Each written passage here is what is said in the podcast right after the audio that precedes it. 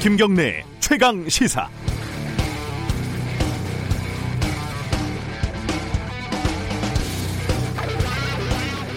(14세기) 중세 유럽에서 창궐한 패스트 흑사병은 당시 원인도 치료법도 몰랐습니다. 그래서 악마의 소행이라거나 종교적인 심판이라는 믿음이 퍼졌고 한센병 환자나 유대인 등 소수자들을 악마로 몰아서 대대적인 마녀 사냥까지 벌였다고 하지요. 700년이 지난 21세기에도 전염병에 대한 전쟁은 계속되고 있지만 대처하는 방식은 완전히 달라졌습니다. 이제 우리는 코로나19를 악마로 규정하지 않습니다. 바이러스를 규명하고 차단하고 치료하고 백신을 개발하는 어려운 과정을 밟는 거죠. 중세 이래 인류가 발전시킨 문명이고 이성입니다. 그런데 지금 21세기에도 사람이 일으키는 사회적 질병, 즉 범죄에 대처하는 방식은 중세 수준을 크게 벗어나지 못한 측면이 있습니다. 이른바 성착취 범죄를 자행한 조주빈의 신상이 공개되고 각종 기사가 쏟아지고 있습니다. 학점은 몇 점이고 봉사활동은 뭐랬고 말은 많았고 또 다른 기사에는 또 말이 없었고 이 평범한 얼굴을 가진 악마 이게 사실 상투적인 서사들인데요. 이런 이것은 대중의 공포를 자극하는 돈 되는 장르이기도 합니다. 그런데 이 장르는 결국 악마를 처단하는 것으로 카타르시스를 주면서 마무리가 되죠. 악마 한두를 처단한다고 범죄는 박멸되지 않습니다. 바이러스가 창궐하는데 찬송가를 부르고 목탁을 두드릴 수는 없는 거 아니겠습니까? 우리에게 진짜 필요한 것은 철저한 수사와 숨어있는 범죄자의 적발, 합당한 처벌, 피해자에 대한 치유, 법과 제도의 정비 아니겠습니까? 우리 문명의 패키지입니다. 세트 메뉴죠.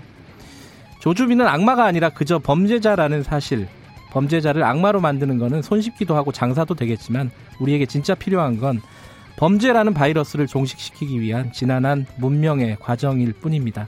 3월 26일 목요일 김경래 최강 시사 시작합니다.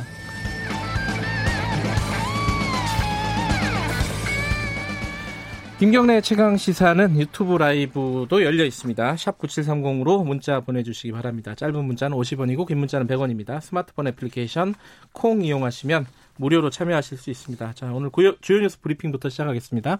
고발 뉴스 민동기 기자 나와 있습니다. 안녕하세요. 안녕하십니까. 아, 코로나19부터 좀 정리를 해보죠. 신규 확진자가 100명이죠. 네. 어, 어제 그, 그 중에 절반 이상이 국외에서 유입된 사람들이다. 그러니까 25일 0시 기준으로요. 예. 신규 확진자 100명 가운데 해외에서 유입된 경우가 51명입니다. 네. 아, 그러니까 49명은 국내고 그렇습니다. 51명은 국외고. 국외입니다. 예. 예. 특히 이제 미국발 입국자 가운데 확진자가 빠른 속도로 늘고 있는데요. 네. 그래서 내일부터 미국에서 들어오는 내 외국인에 대해서도 14일 동안 자가 격리를 의무화하기로 했습니다. 네. 아, 이번 검역 강화 방안이 시행이 되면 미국발 입국, 입국자 가운데 의심 증상을 보이는 사람들은 곧바로 공항 검역소에서 진단 검사를 받아야 하고요. 네. 일정한 거주지가 없어서 자가 격리가 어려운 단기 방문 외국인 같은 경우에는 공항에서 진단 검사를 받고 음성이 나오면 입국을 허가한 뒤에 능동 감시하기로 했습니다. 지금 관련해서요. 이 계약이 원래 4월 6일로 추진되고 있지 않았습니까? 네. 근데 이게 조금 여러 가지 변수들이 좀 생겼다는 얘기가 나오더라고요. 네.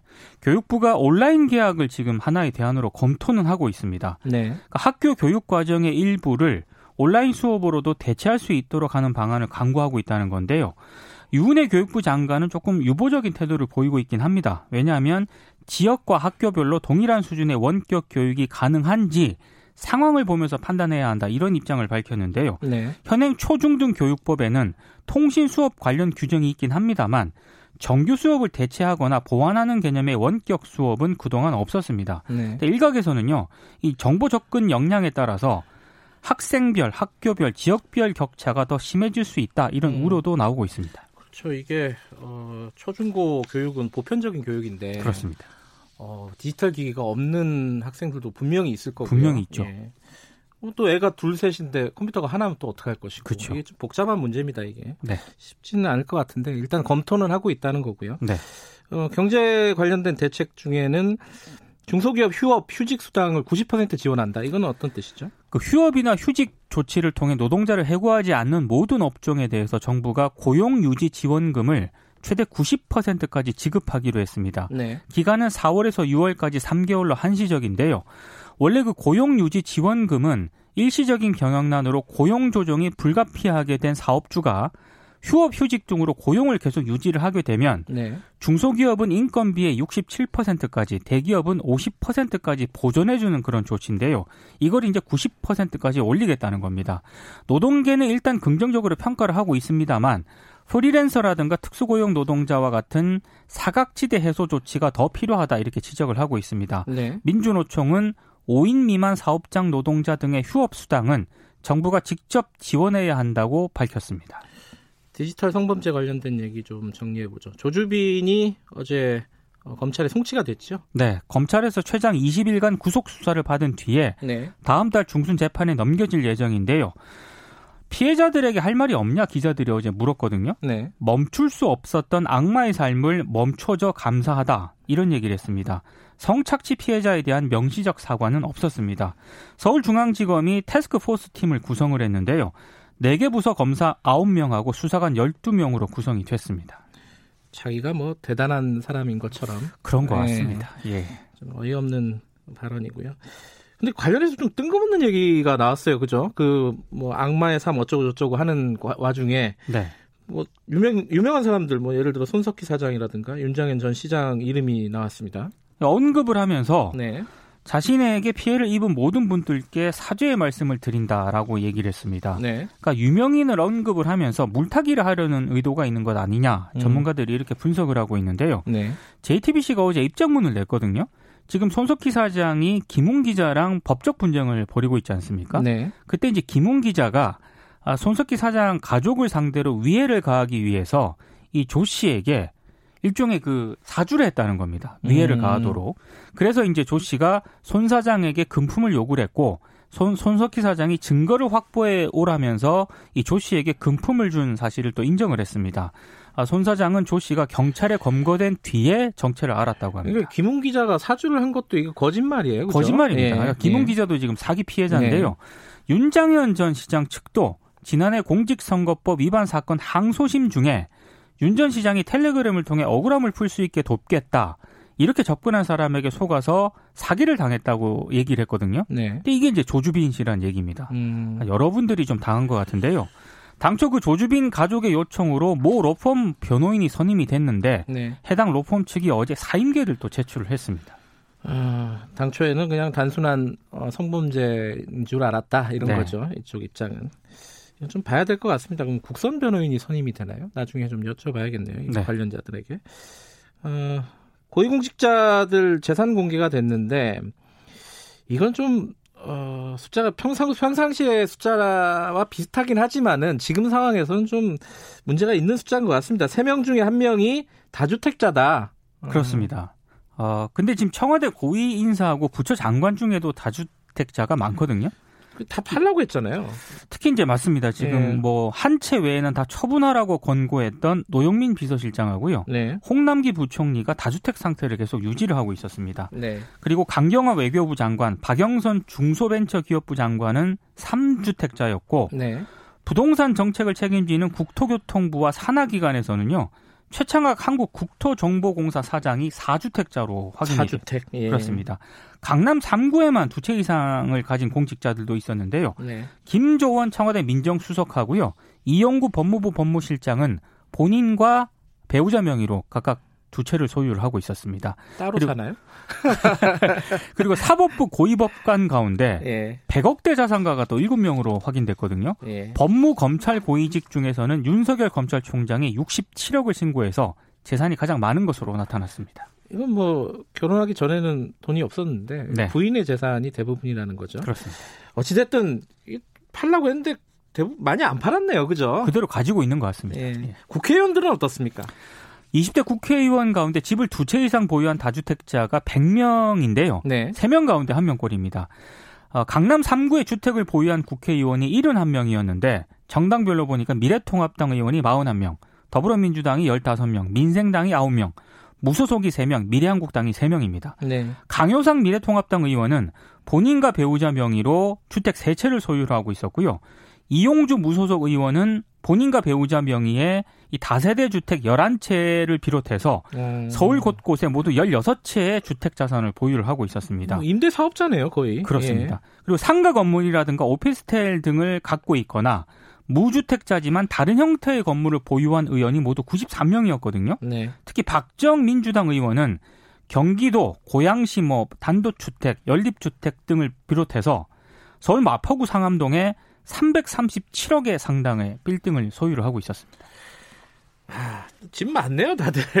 너무 많은 참, 거 아닙니까, 이거? 좀 어이가 없는데, 이거는. 네. 알겠습니다. 에... 어, 지금 공천 상황 좀 정리해보죠. 먼저 미래통합당 어제 밤사이에 여러 가지 일들이 벌어졌습니다. 그 미래통합당 공천관리위원회가요. 네. 민경욱 의원이 자신의 총선 홍보물에 허위 사실을 포함했다는 인천시 선거관리위원회 판단을 근거로 네. 공천 취소를 요청을 했거든요. 근데 지도부가 밤 늦게까지 회의를 했는데 이걸 안 받아들였습니다. 어제 회의에서는 고성이 회의장 밖으로 새어 나오기도 했는데요. 예. 어, 일단 최고위원회는 공천관리위원회 결정 내용에 대해서 법률적으로 그렇게 심각한 사안이 아니다 이렇게 음. 판단을 했다고 합니다. 아, 그럼 결국 어쨌든 민경욱 의원이 공천을 받은 거죠. 그렇습니다. 이한네 번 바뀌었다 그러는데 지금까지. 근데 이거 법적으로 어떻게 될지 지금 모호한 상황이라서요. 예, 저희들이 조금 있다가 어, 박형준 어, 미래통합당 공동선대위원장 연결할 겁니다. 그때 좀 물어보죠. 이해찬 대표는 또 열린민주당을 향해서 좀 강경한 어조의 발언을 했습니다. 유사비례정당이라고 얘기를 했고요. 네. 민주당을 무단으로 참칭하지 말라고 했습니다. 참칭. 예. 이런 정당으로 표가 분산이 되면 민주당이 일당이 되지 못하고 정부가 하반기 국정 운영을 안정적으로 뒷받침하기 어렵다라고 얘기를 했고요. 네. 대신 더불어 시민당의 승리가 곧 민주당의 승리다 이런 얘기를 했는데 아무래도 열린민주당이 지지층이 겹치잖아요. 네. 그래서 더불어 시민당이 타격을 받을 수 있다 이런 우려가 깔려 있는 것으로 보입니다.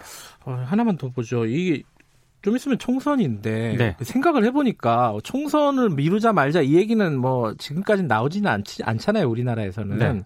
네. 근데 재외 국민 투표는 이게 좀 문제가 있을 수 있겠다라는 생각은 드네요. 그래서 지금 외교부가 네. 한 20개국에 대해서 재외 선거 사무를 중지해 달라고 중앙선관위에 요청을 하하, 했습니다. 예. 선관위가 오늘 최종 방침을 정해서 발표할 예정인데요. 네. 선거에 참여하겠다고 밝힌 재외 국민이 17만 1000명 정도 되거든요. 네. 원래는 다음 달 1일부터 6일 가운데 이제 투표를 할 수가 있었는데 지금 뭐 유럽 국가들 같은 경우에는 이동 제한 명령이 그러니까요. 내려졌잖아요. 그러니까 투표가 현실적으로 불투명한 그런 상황인데요. 일단 외교부를 비롯해서 선관위 도 고심을 하고 있는 것 같습니다. 네. 참정권에 영향을 미칠 수 있다는 그런 논란이 제기될 수 있기 때문인데 뭐 투표소를 열되 규모를 축소하거나 투표 일수를 단축하는 방안까지 종합적으로 지금 검토를 하고 있습니다. 완전히 안 할 수는 없을 거예요. 이게 그렇습니다. 예, 참정권이 달려 있는 문제이기 때문에 이것들은 좀 대책을 마련을 해야 될 것 같습니다. 고맙습니다. 고맙습니다. 고발뉴스 민동기 기자였고요. 김경래 최강 시사 듣고 계신 지금 시각은 7시 33분입니다. 최강 시사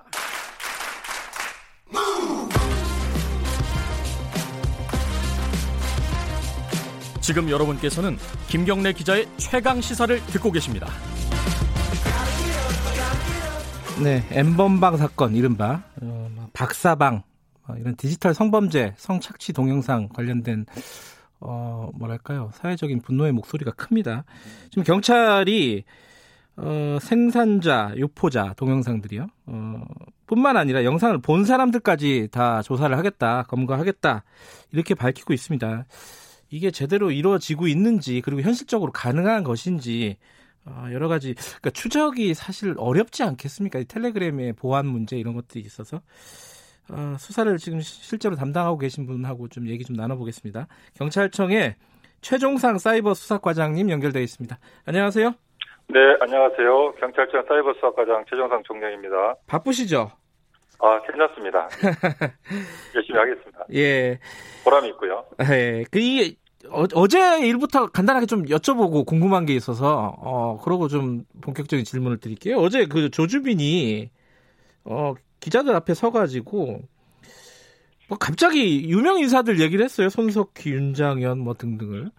이거 이게 범 이런 어떤 수사 과정에 많이 참여를 하셨을 거니까 당연히 이거 왜 그러는 겁니까? 이게 어떤 의도가 있나요? 보시기에. 네, 그 언급한 그 사항에 대해서는 네. 당연히 그 해당 수사팀에서 네. 뭐 필요한 조치를 하는 것으로 알고 있고요. 예. 네, 또 구체적 그 수사 사항에 대해서는 예. 또 언급하는 것은 적절하지 않다고 봅니다. 아니, 그러니까 이이이 이, 친 어, 뭐죠? 조주빈이 왜 이런 얘기를 했을까? 이게 잘 예. 일반인들 상식으로는 이해가 잘 안 돼 가지고요. 예, 그 일부 언론 보도를 보면 네. 본인에 대한 그 관심을 다른 곳으로 돌리기 위한 것으로 분석을 하는 것을 본 적은 있습니다. 예. 지금 그러면은 그 사이버 수사대에서는 어, 이 동영상, 성착취 동영상과 관련된 수사를 하고, 예컨대 뭐, 이런 사기 행각이라든가, 뭐, 살인 모의, 뭐, 이런 부분들은 다른 팀에서 수사를 하는 건가요? 네, 그, 이와 같은 중요한 사안에 대해서는, 네. 그, 광수대, 진수대, 예. 또는 우리 사이버 수사대 합동으로 특별 수사팀을 구성해서, 네.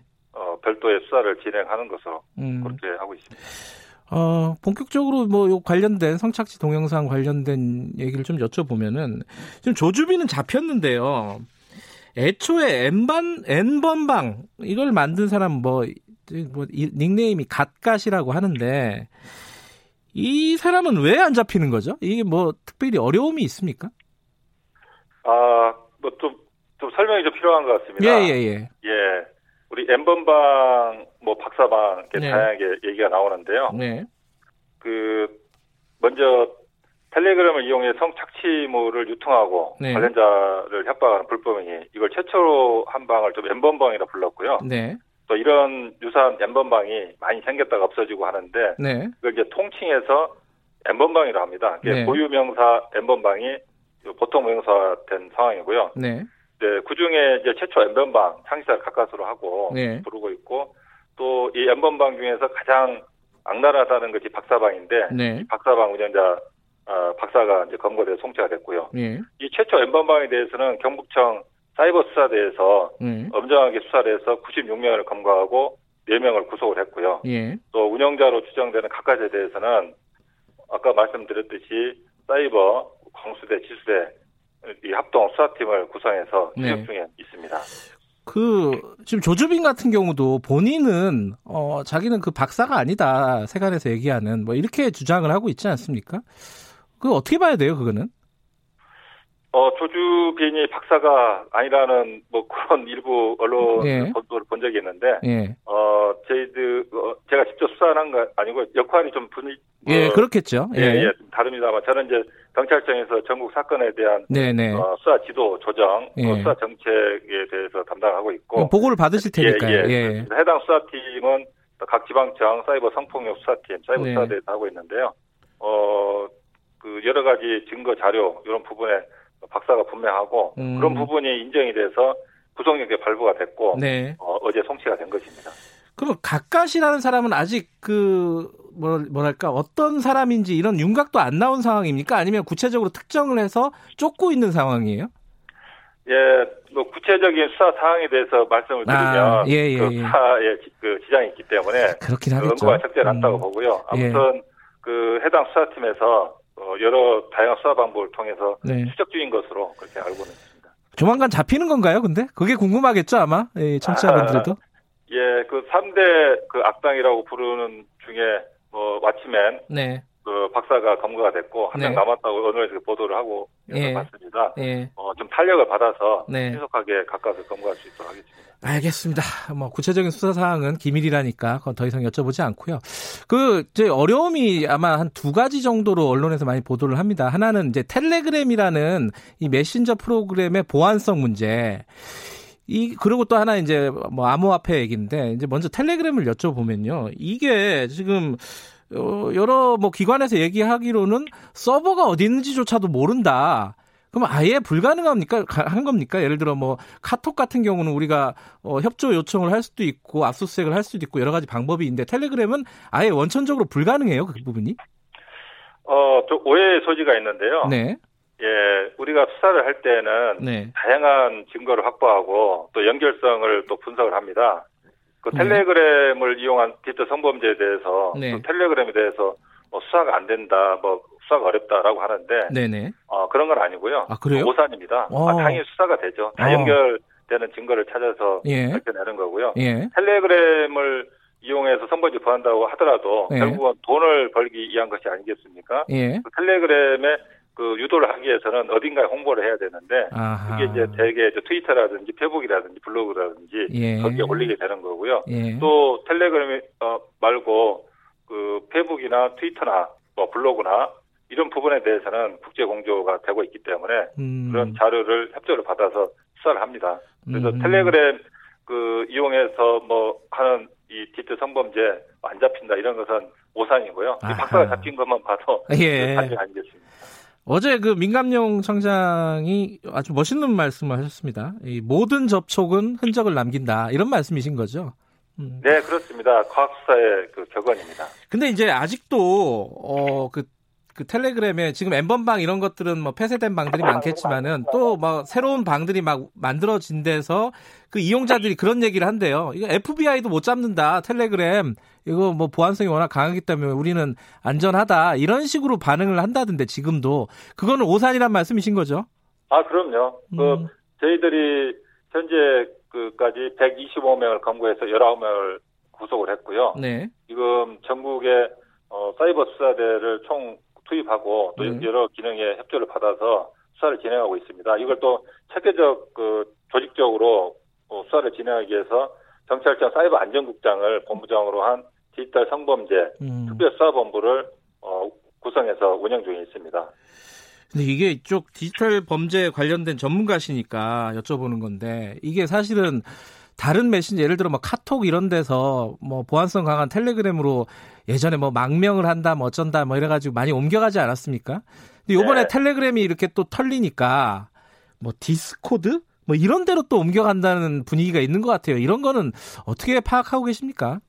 예, 그 디스코드는 뭐 게이머들이 자주 사용하는 메신저로 알려져 있는데요. 네. 그 본사 위치는 미국의 서부 도시에 있는 것으로 알고 있고요. 네. 그쪽과 국제 공조 요청을 했고 뭐 긍정적인 반응이 있는 것으로 알고 있습니다. 네. 따라서 디스코드로 그 망명을 했다고 하더라도 반드시 수사가 되기 때문에 네. 어 그런 부분에 대해서는 뭐 걱정 안 하셔도 되겠습니다. 반드시 추적해서 검거토록 하겠습니다. 이번 사건에서 가장 관심 가는 게이 뭐 다 관람자라고 해야 되나요? 뭐 큰 틀에서 보면 가해자인데 그냥 보기만 했다 이런 사람들 있잖아요. 이 사람들도 자 지금 언론에 나오는 것처럼 다 조사해가지고 검거할 예정이십니까? 예, 우리 아동 청소년 성 보호에 관한 법률에 의하면은 네, 예, 아동 성 착취물을 네, 어, 소지 한 자에 대해서는 처벌하는 조항이 있습니다. 네, 네, 그리고 또 일부 언론에서는 이 텔레그램에 가입된 회원 26만 명이라고 네. 어, 보도된 경우도 있는데 네, 텔레그램 방의 특성이 이제 생성됐다가 폭파되는 것이 빈번하게 네, 이루어지고 있습니다. 예, 그러나 그 저희들이 수사 과정에서 채정한 자료가 있고 예, 또 돈을 벌기 위해서 운영자와 운영자 거래한 어, 각종 금융 거래 이런 네. 부분이 그 확보돼 있고요 일부는 예. 그런- 그런 부분을 가지고 수사를 하게 되면은 얼마든지 수사는 가능하지 않겠느냐 그렇게 생각을 합니다. 그러니까 수사는 가능한데 이게 법적으로 처벌이 가능하냐 이게 이제 많이 쟁점이더라고요. 난 보기만 했다 이거면 현행법으로 처벌 못 한다라고 어 생각하는 네, 쪽도 좀 있더라고요. 이제 네. 네. 그렇습니다. 좀 전에 말씀드렸듯이 네, 그 소지자에 대해서는 처벌을 하는 조항이 있고요. 네, 다만 이제 본인은 단지 그냥 보기만 했다고 하는데 그러니까요. 예, 저희들이 관련 증거를 분석하다 보면은 네, 아까 다운로드 받는 기록이 나올 수도 있고 아, 또 여러 증거를 확보해서 예. 그 말이 진실인지 예. 확인할 예정입니다. 근데 이게 궁금한 부분이요. 어, 아까 26만 명 이게 언론에서 많이 나오는 얘기인데 그게 뭐 조금 숫자가 어, 여러 좀 다릅니다. 나오는 그 여러 가지 소스에 따라서 어, 한 어느 정도 규모로 파악하고 계십니까? 예, 좀 전에도 말씀드렸듯이 텔레그램 방의 그 특성이 어, 수시로 생성됐다가 네, 폐쇄가 되고 네, 또 그런 것이 반복이 되기 때문에 또 중복된 그런 부분도 있을 수 있을 것 같아요. 네, 그런 부분은 저희가 디지털 성범죄 특별수사본부를 발족을 했고 네, 또 그 산하에 수사 상황실을 만들었습니다. 네. 제가 상황실을 맡고 있고요. 네, 그래서 전국 그 각 그 수사팀들이 네, 수사하는 과정에서 네. 그 그런 부분은 확인을 하게 될 것으로 보고 있습니다. 아, 아직까지 뭐 구체적으로 한 어느 정도로 몇 명으로 추산하고 있다. 이건 안 나왔나요? 네, 그런 부분은 저희들이 계속 그 네. 음. 수사를 하, 가면서 확인을 할 예정입니다. 그리고 방금 전에 말씀하신 부분인데 텔레그램 방은 만들어졌다 폭파되고 이게 되게 잦다고 하셨잖아요. 네, 그렇습니다. 그러면은 이게 지금 폭파된 방들에 대해서는 수사가 불가능한 건가요? 어떻게 되는 건가요, 이거? 아까도 말씀드렸듯이 예. 폭파가 되기 전에 네, 요 피해자들이 신고를 하고 그런 부분을 또 체증을 하고요. 네, 네, 그런 것이 그 우리 또 수사팀에 입수가 됐고 네, 또 아. 수사하는 과정에서 네. 또 그런 부분 증거를 확보를 하고요. 네. 또 돈을 벌기 위해서 그 음. 여러 가지 거래를 하게 되면은 네. 또 그에 대해 흔적이 남습니다. 음. 그게 모든 접촉은 네. 흔적을 남긴다는 우리 경찰 민감 경찰청장께서도 하신 말씀이기도 하고요. 네. 그런 부분 증거를 찾아서 수사를 하게 되면은 네. 어, 큰 지장은 없을 것으로 그렇게 저는 보고 있습니다. 그 엠번방, 뭐 박사방, 뭐 이런 것들뿐만 아니라 지금 이제 그그 방에서 유통됐던 그런 범죄 동영상들 이런 것들이 2차적으로 유통되는 어 그런 채널들이 굉장히 많잖아요. 그건 텔레그램뿐만이 아니라 이런 부분들도 지금 조사하고 수사를 하고 계신 건가요? 아, 네, 당연히 그렇습니다. 네. 그 연결된 그 증거를 찾다 보면은 네. 다른 방으로 옮겨간 경우도 있을 수가 있겠죠. 네. 그런 부분도 어, 해외 서버 같은 경우는 국제 공조를 통해서 협력을 하는 거고요. 네. 또 국내 같은 경우에도 여러 가지 증거를 찾아서 수사를 하고 음. 있습니다. 자, 가해자들에게는 지금 아까 그런 그런 말씀을 하신 겁니다. 이 어, 흔적이 남기 때문에 어, 못 찾는다고 생각하는 건 오산이다. 어, 이거 말씀하셨는데 피해자가 있습니다. 이 피해자분들이 사실 피해자이면서도 숨어버리는 경우가 많잖아요. 이런 성범죄 같은 경우에 네, 그렇습니다. 이 피해자분들에게 수사나 이런 부분들 관련해 갖고 한 말씀 좀 해주시죠. 어떻게 좀 하는 게 좋겠다. 네, 뭐 일부에서는 그 이 사이버 성폭력, 디지털 성범죄 수사하는 과정에서 네, 피해자의 뭐 협력이 필수라고 얘기를 하는 경우도 있습니다. 네, 네, 그러나 저는 그 피해자의 협력이 필수라고 하는 것은 맞지 않다고 보고 있고요. 네, 피해자든 참고인든 아무래도 사건에 대해서 가장 잘 알고 있는 분들이 말씀을 해주시면 네, 증거 확보가 수월하고 또 증거 능력도 있기 때문입니다. 네, 피해자는 보호를 받을 대상이지 협력의 대상은 아니라고 생각하고요. 네. 결국 수사의 핵심은 피해자 보호이기 때문입니다. 예. 관련 증거를 찾아서 엄정하게 수사를 음. 하도록 하겠습니다. 피해자 보호 관련돼서는 경찰 차원에서도 좀 대책을 많이 마련하고 계신 건가요? 아, 네, 그렇습니다. 이번 어, 디지털 성범죄 특별수사본부에는 수사 네. 담당 단 장이 있고 네, 또 피해자 보호 담당 단장이 있습니다. 네, 여성안전기획관이 피해자 보호 담당 단장을 맡아서 수사와 또 피해자 보호가 균형되게 추진되도록 하고 있습니다. 알겠습니다. 아까 말씀하셨듯이 각각 뭐 그, 그것도 잡고 뭐 가해자들 다들 좀 이런 표현은 좀 맞지 않겠지만 가능할지 모르겠지만 일망타진 뭐 이렇게 했으면 좋겠습니다, 진짜. 예, 그렇게 하도 그렇게 네. 하기 위해서 네. 저희 그 특별수사본부까지 발족을 하게 된 것입니다. 알겠습니다. 계속 고생해 주시고요. 고맙습니다. 네, 감사합니다. 경찰청 최종상 사이버 수사 과장님이었습니다.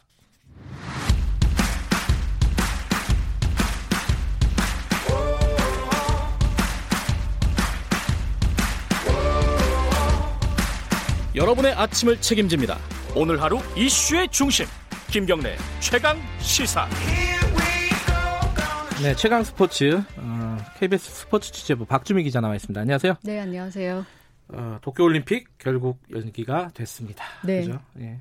뭐 예상했던 결과긴 하지만은 네, 지금 이제 어, 최초의 사례가 되는 거죠. 이게 그러면은 역사적으로. 그렇죠. 예. 결국 이렇게 될 거면서 왜 그동안 시간을 이렇게 끌었나 모르겠습니다. 전쟁으로 올림픽이 취소된 건 다섯 차례 있었는데요. 올림픽 124년 역사에서 전, 전염병으로 올림픽이 제때 열리지 못하는 건 최초 사례고요. 네. 그동안 4년 단위로 올림픽이 짝수에 열렸잖아요. 2021년 홀수에 열리는 것도 이번이 처음입니다. 처음이죠. 예. 네. 아베 일본 총리와 그제 저녁이었죠. 바흐 IOC 위원장과 전화 통화를 통해서 연기에 합의했다 이렇게 음. 발표했고요. 그러면서 취소는 아니다 뭐 이렇게 강 조했잖아요. 네. 일본이 이렇게 취소는 아니라고 강조하는 거는 그동안 일본으로서는 올림픽이 취소되는 게 두 번 경험을 했었어요. 아. 네. 1940년에 동하계 올림픽을 삿포로와 도쿄에서 치를 예정이었는데 37년에 중국을 침략하면서 중일 전쟁을 예, 일으켰잖아요. 중일 전쟁 때문에. 네, 예. 그러면서 올림픽 개최권을 반납하는 그런 약간 그들에게는 아픈 역사가 있어서 취소는 그러네요. 아니라고 강조했습니다. 음. 예. 근데 이게 이제 네. 내년에 치러지게 되는데 뭐 일본의 뭐 경제적인 손해라든가 뭐 이런 부분을 차치하고라도 그렇죠. 선수들 입장에서는요. 지금 예선이 끝난 경기도 있을 것이고 예선이 진행 중인 경기도 있을 것이고 네. 어떻게 되는 겁니까 이게? 굉장히 좀 혼란스러운 부분이 좀 있어요. 예. 이거를 예선이 이제 어쨌거나 코로나 19 사태 때문에 중간에 취소되는 것도 있- 있었잖아요. 지금 예. 종목이. 그래서 IOC 집계에 따르면 현재 올림픽 전체 종목 가운데 57%가 출전 후 배분이 완성됐지만 43%는 지금 미정된 상태란 말이에요. 그런데 네. 본선이 1년 밀어주면서 출전권을 딴 57%의 선수들은 그러면 자격이 유지되느냐 아니면 아, 이게 새로 해야 되느냐? 네, 이게 궁금하잖아요. 근데 그, 정리가 안 됐어요 아직? 바흐 IOC 위원장의 설명은 57%의 선수들은 그럼 자격이 유지된다. 아, 그런데 예. 43%의 종목의 선수들은 새로 기준을 좀 마련하던지 아니면 음. 기존의 기준을 그대로 유지할지는 각 종목의 국제 연맹이 새로 음. 좀 논의를 해봐야 된다 이렇게 네. 설명을 하고 있는데요. 네. 그런데 이제 그 종목의 올림픽 본선 출전권이 세계 랭킹 혹은 랭킹 포인트를 이제 에 따른 올림픽 출전 지급 예. 방식을 따르고 있거든요. 그런데 그 기준 시점을 어떻게 할지가 좀 고민입니다. 하하. 그러니까 예를 들면 여자 골프는 도쿄 올림픽 출전권에 따른 그 랭킹 포인트 기간이 2018년 7월 1일부터 2020년 6월 29일까지였거든요. 네. 랭킹 포인트 그 지급하는 기간이요. 예. 그러면 내년에 치러진다고 하면 그 기간을 아. 계속 유효하게 가져갈지 아, 니면그 기간까지 쌓은 예. 포인트는 그냥 없애고 제로 포인트를 하고 새로 기간을 정해서 예. 쌓을지 이게 고민인 거예요. 음. 그래서 각 종목의 국제 연맹이 새로 기준을 뭐 만들지 아니면 그 기준을 새로 그동안 가져가고 새로 기준을 쌓을지 말지를 새로 논의해서 곧 발표하겠다. 음. 이렇게 하니까 선수들은 좀 혼란을 음. 좀 아직까지는 갖고 있는 상태죠. 또더 큰 문제는 나이 제한이 있는 경기가 있잖아요. 축구 같은 경우에 그렇죠. 이거는 어떻게 정리가 될 것인가? 올해 기준을 따를 것인가? 내년 기준을 또 새로 만들 것인가? 그렇죠. 그게 네. 이제 축구 선수들은 그게 가장 좀 큰 문제인데요. 경역이 또 딸려 있잖아요. 그렇죠. 피파와 IOC가 곧 합의해서 가이드라인을 낼 거라고 하니까 좀 지켜봐야 될 것 같습니다. 복잡하네요. 여기까지 네. 듣겠습니다. 고맙습니다. 감사합니다. 박주미 기자였고요. 1부 여기까지고요. 잠시 후 2부 8시에 돌아옵니다.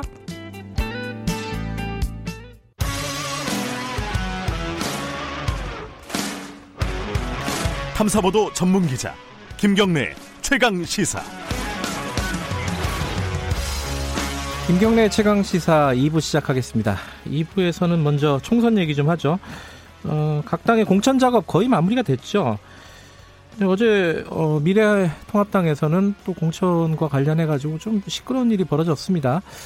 어, 좀 차례로 좀 연결을 하고 있는데요. 오늘은 미래통합당 쪽 가보겠습니다. 어, 박형준 공동선대위원장 연결돼 있습니다. 안녕하세요.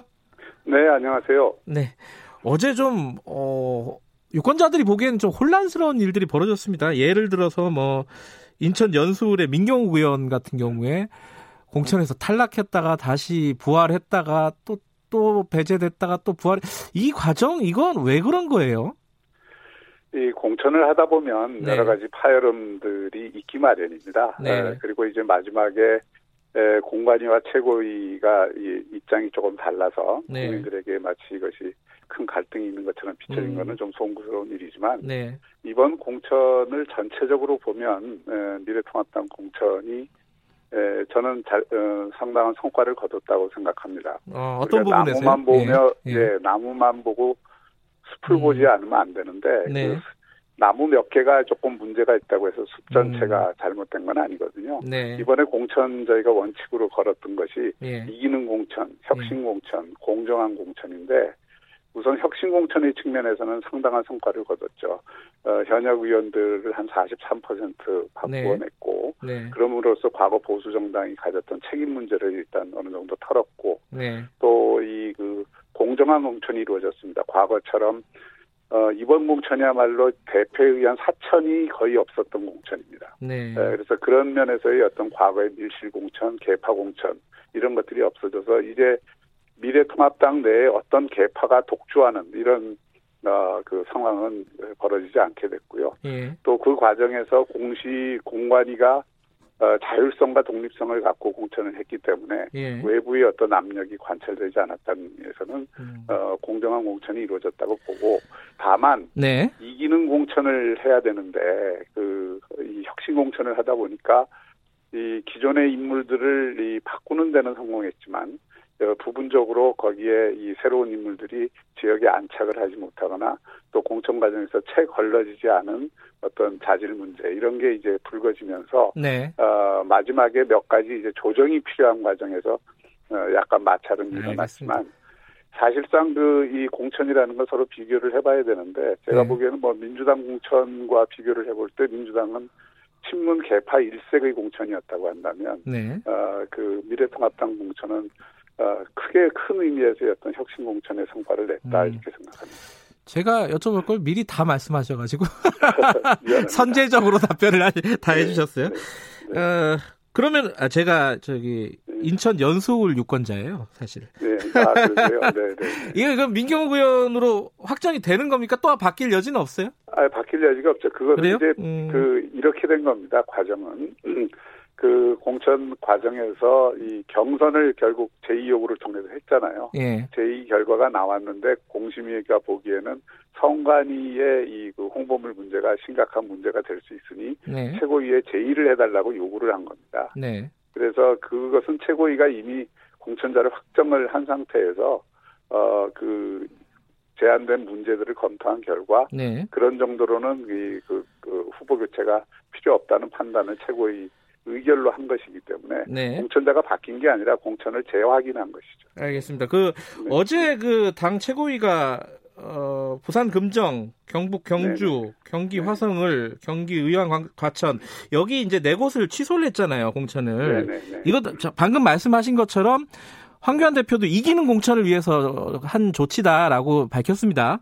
네네. 그리고 지금 뭐 사천은 없다. 어, 네. 저 민주당에 비해서는 어, 혁신이 이루어졌다고 하는데, 근데 이, 네. 이 부분에 대해서 사실 황교안 대표의 측근들 뭐좀 네. 황교안 대표를 지지해 줄 수 있는 후보자들을 재공천하기 위해서 살려주기 위해서 한 조치 아니냐 이게 연수울까지 포함해서요. 어 그런 개파 싸움. 연수울의 경우에는 네. 별개의 예. 경우고요. 예. 새로 문제가 됐던 네 군데 가운데 예. 황교안 대표의 측근이 공천되는 곳은 없습니다. 예, 그리고 어, 실제로 어, 경주나 뭐 이런 데에는 지역에서 네. 많은 문제 제기들이 있어서 네. 어, 그 공정한 절차를 한 번 더 거쳐서 네. 그네 지역 다 어, 이러저러한 문제 때문에 우리가 선거에서 승리하기가 어렵고 네. 후보자에 대한 여러 가지 어떤 그 문제 제기가 있으니 네. 에, 마지막에 한 곳이라도 억울한 사람이 없고 한 곳이라도 이길 수 있는 공천을 하자 음. 이런 취지에서 끝까지 부여잡고 있었던 거라고 봅니다. 예.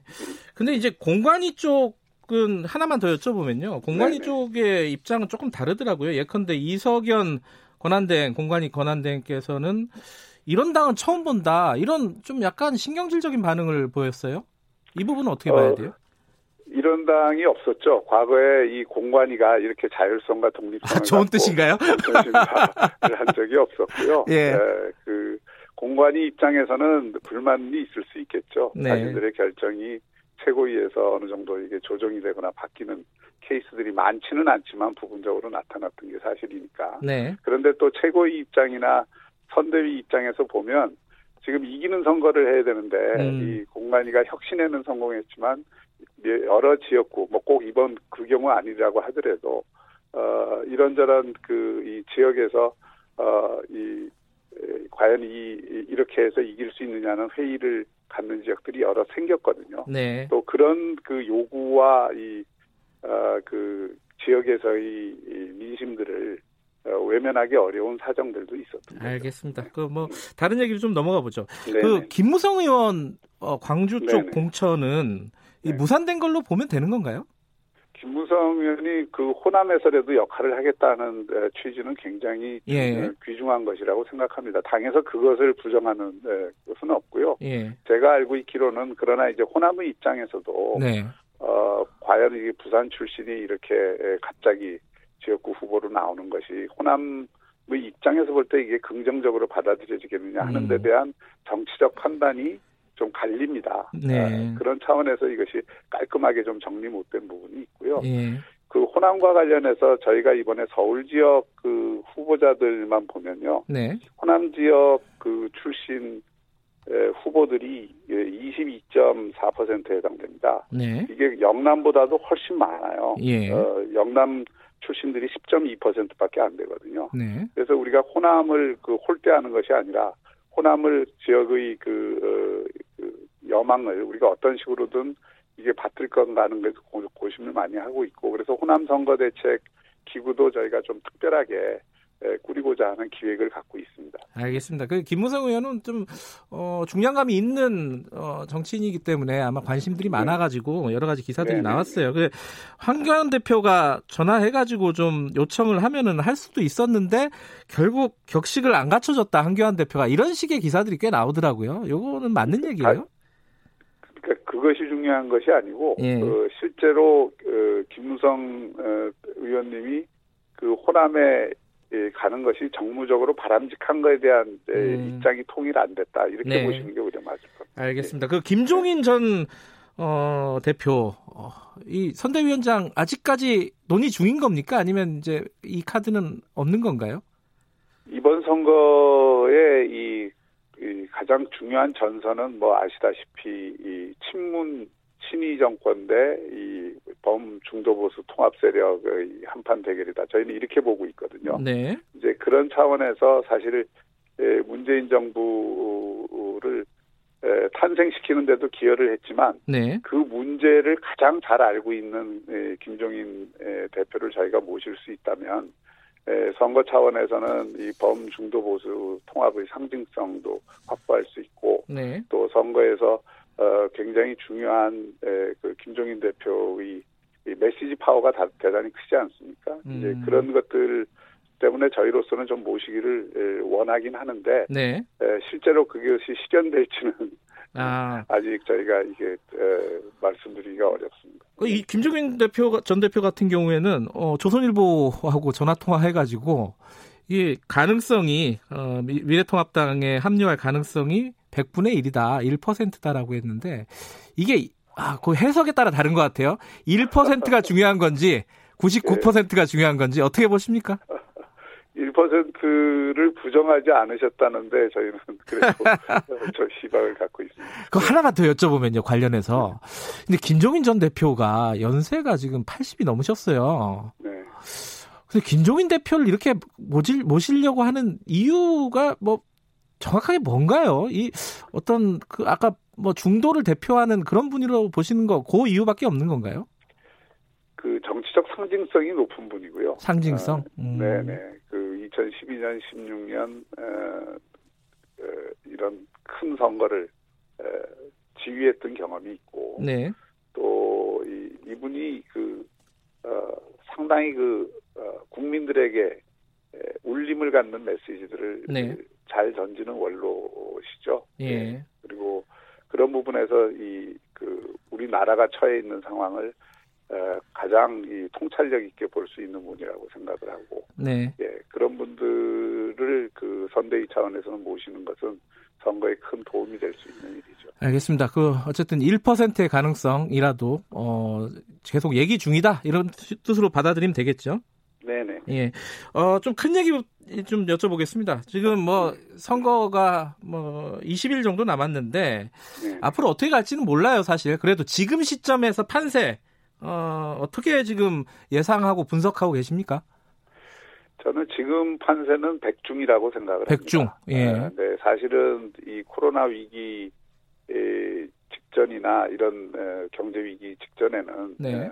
한번 정말 이그 어, 미래통합당이 통합도 했고 네. 여러 가지 어떤 면면도 바꿔서 어, 해볼 수 있는 에, 선거라고 생각을 했는데 네. 에, 지금 상황에서는 이 코로나 위기가 아무래도 뭐 이 선거 분위기도 어, 살리지 못하고 야당의 입장에서는 어떤가 어, 어, 어쨌든 선거 열기가 좀 에, 올라와야 되는데 네. 그런 면들이 막혀 있기 때문에 저희로서는 약간 좀 답답한 심정입니다만은 저변에는 그래도 지난 3년간의 문재인 정권 실정 에 대한 비판 여론이 상당히 깔려 있고 네. 또이 그 상태로 정책 대전환을 하지 않은 상태에서 앞으로 다가올 큰 경제 위기를 극복할 수 있느냐에 대한 의구심이 있기 때문에 네. 에, 국민들의 그런 어떤 그 어, 합리적인 에, 비판적 여론을 저희가 잘 끌어모으면 어, 해볼 만한 선거다 이렇게 보고 있습니다. 뭐 각 당에서 강세를 갖고 있는 지역도 있지만은 어쨌든 가장 큰 승부처는 수도권 서울 아니겠습니까?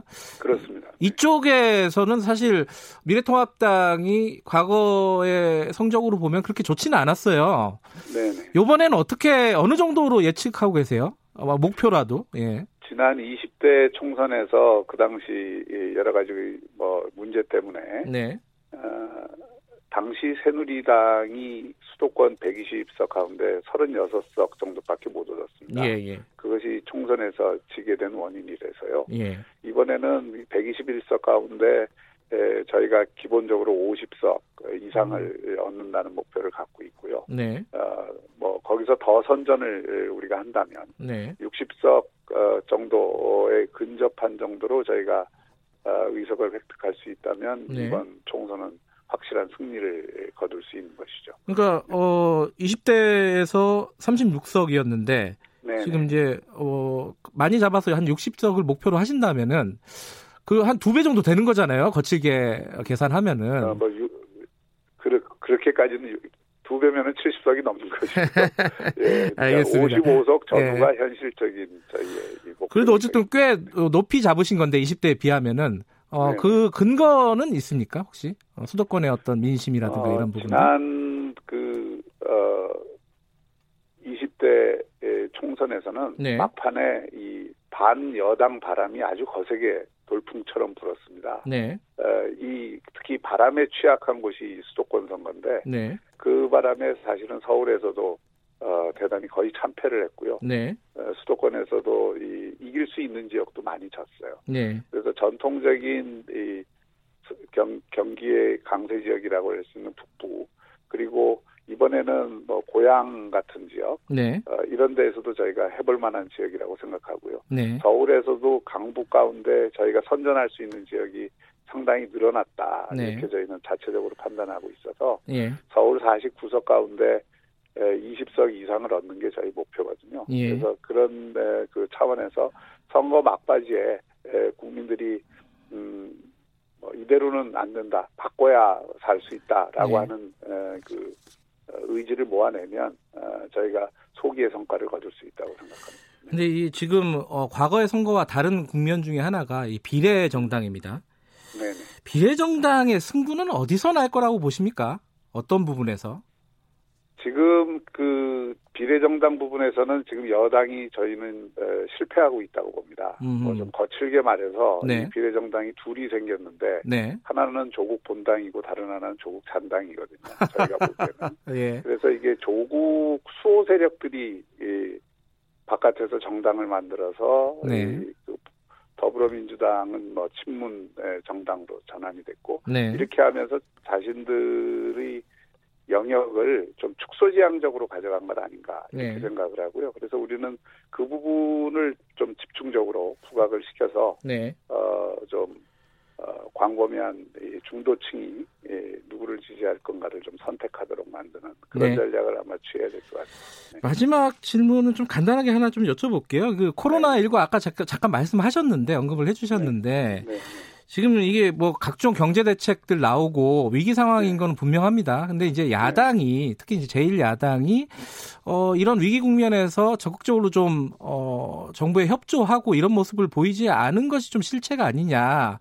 요렇게 분석하는 사람들이 있더라고요. 요건 어떻게 보십니까? 그건 저는 거꾸로라고 생각하는데요. 네. 저희는 이번 코로나 경제 위기 닥치면서 저희가 먼저 비상경제 대책 회의 하자고 주장을 했고 네. 영수회당을 통해서 초당적 협력하자는데 지금 응답이 없고요. 네. 저희가 저희가 이 그 GDP 2% 이상을 긴급하게 과감하게 그리고 필요한 곳에 에, 직접적 지원을 하자는 대책을 지금 계속 내놓고 있습니다. 네. 그리고 이런 것들에 대해서 얼마든지 협의를 해서 음. 국회 음. 통과해야 될 것에 대해서는 여야 협의체를 구성해서 빨리 같이 하자. 네. 이렇게 하고 있는 것이고요.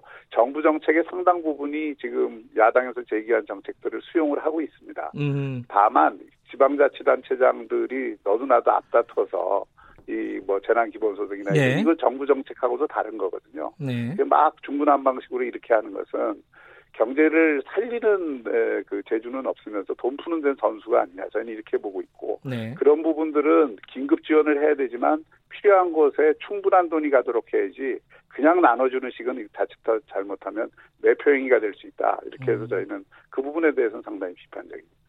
알겠습니다. 오늘 여기까지 네네. 드려야겠습니다. 고맙습니다. 네, 감사합니다. 네, 미래통합당 박형준 선대위원장이었습니다. 공정하고 깊이 있게 오늘 하루 이슈의 중심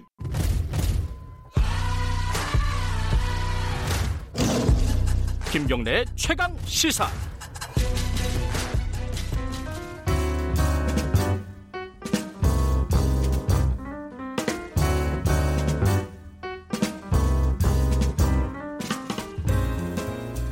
네, 더 나은 미래를 위해서 오늘의 정책을 고민하는 시간입니다. 김기식의 정책 이야기 식스센스 김기식 더 미래연구소 정책위원장 나와 계십니다. 안녕하세요. 네, 안녕하세요. 지난주에 코로나19에 대한 어떤 교육 대안으로 9월 학기제도 한 번쯤은 검토해 볼 수 있다. 네, 네. 코로나19가 더 장기화 네, 네. 된다면은 그런 말씀 해주셔가지고 이게 논의가 많이 됐어요 사회적으로 네, 네, 그죠. 그런데 이제 정부에서 그러니까 청와대에서는 아니다 지금 그걸 논의할 단계는 아니다 바람직하지 않다라고 선을 그었습니다. 이거 어떻게 봐야 되나요? 예, 교육부 차원에서는 지금 일단 개학 준비를 하는 게 굉장히 중요하고 그렇죠. 또 이제 예. 9월 신학 기제 검토한다 그러면 현장에 동료가 있을 수 있으니까 음. 어, 교육부로서는 어쨌든 어, 예정했던 4월 6일 날 개학을 위해서 최대한 준비하겠다 이런 판단은 전 존중하고 아마 대통령께서도 그런 교육부의 우려를 어, 수용하셔서 네. 이제 그걸에 대해서 이제 어, 개학 연기와 연계하는 것은 바람직하지 않다라고 말씀을 하신 거라고 생각하고요. 네. 뭐 저는 원래 제가 작년에 그 이 보고서를 낼 때도 원래 뭐 어떻게 바로 하자가 아니라 아, 국가교육위원회가 만들어지면 거기서 중장기적으로 검토해서 다음 네. 정부에서 하자라고 했던 건데 지금 코로나19 사태 때문에 음. 계약이 늦어지니까 이참에 고려해 보자라고 했던 거여서 저는 뭐 4월 6일 날 계약할 수 있으면 제일 좋죠. 어, 음. 어, 그렇게 되면 이제 국가적 과제로 어, 그 이후에 가을 이후에 논의하면 될 거라고 생각합니다. 근데 지금 4월 6일 계약도 어, 약간 불투명하다는 얘기들이 많아요. 그냥 코로나 이게 어떤 식으로 전개가 될지 아주 뭐 100% 정확하게 예측이 안 되는 상황이니까요. 그래서 뭐 온라인도 한번 검토해 보고 있는 것 같기도 하고 이거 어, 좀 우려의 목소리가 있습니다. 네, 지금. 그러니까 저는 이 문제에 대한 판단 기준은 대구라고 생각합니다. 왜냐하면 대구. 다른 음. 지역 다 괜찮아도 대구가 상황이 간단치 않으면 대구 지역 학생들만 다 유급시키면서 계약할 수는 없지 않습니까? 음. 결국은 어, 다른 지역에서의 판단보다는 대구 지역 판단을 기준으로 해야 되겠다라고 생각이 음. 들고요. 네. 지금 교육부에서도 계약할 경우를 대비해서 여러 가지 지침과 준비를 하고 있습니다. 뭐 식사 학교 맞아요. 급식 네. 같은 경우도 이제 뭐 거리두기도 하고 그 교실에서 먹게 하고 네네. 네. 뭐 서로 마주보고 몸타게 하고 한다고 하는데 뭐 좀 그 그렇습니다만 저는 이런 교육부의 방역 지침이라고 하는 게 특히 초등학교 3학년 이상부터 중학생들까지 과연 지켜질까? 식사 음. 시간이나 수업 시간에는 지켜질지 몰라도 쉬는 시간에 애들이 몸 부딪히면서 이렇게 그럼요. 노는 걸 막을 수 있느냐? 뭐 네. 예전에 한때 눈병 돌 때 애들이 저 서로 눈 만지지 말고 조심해라 그랬더니 오히려 자기 눈 비벼서 딴 애들 눈 만지면서 그 했던 이런 애들끼리는 그런 장난을 하는 그래요, 거거든요. 그러니까 맞아요. 그러니까 과연 이제 교육 현장에서 지금 교육부가 준비하고 있는 방역 지침이 지켜질 수 있느냐 음. 애들이란 특성에서 보면. 네. 근데 만약 계약했다가 만약 감염자가 발생하거나 네. 혹은 학교가 오히려 집단 감염의 진원지가 되거나 하는 일이 발생하게 될 경우에 음. 이걸 또한 감당할 수 있느냐라고 하는 점에서는 저는 그 부분은 정말 이 감염 전문가들에 의한 차원에서의 전문가적 판단에 맡겨야 된다. 정치적 판단하면 안 음. 된다. 4월 6일 날 개학 여부는 저는 그렇게 음. 봅니다.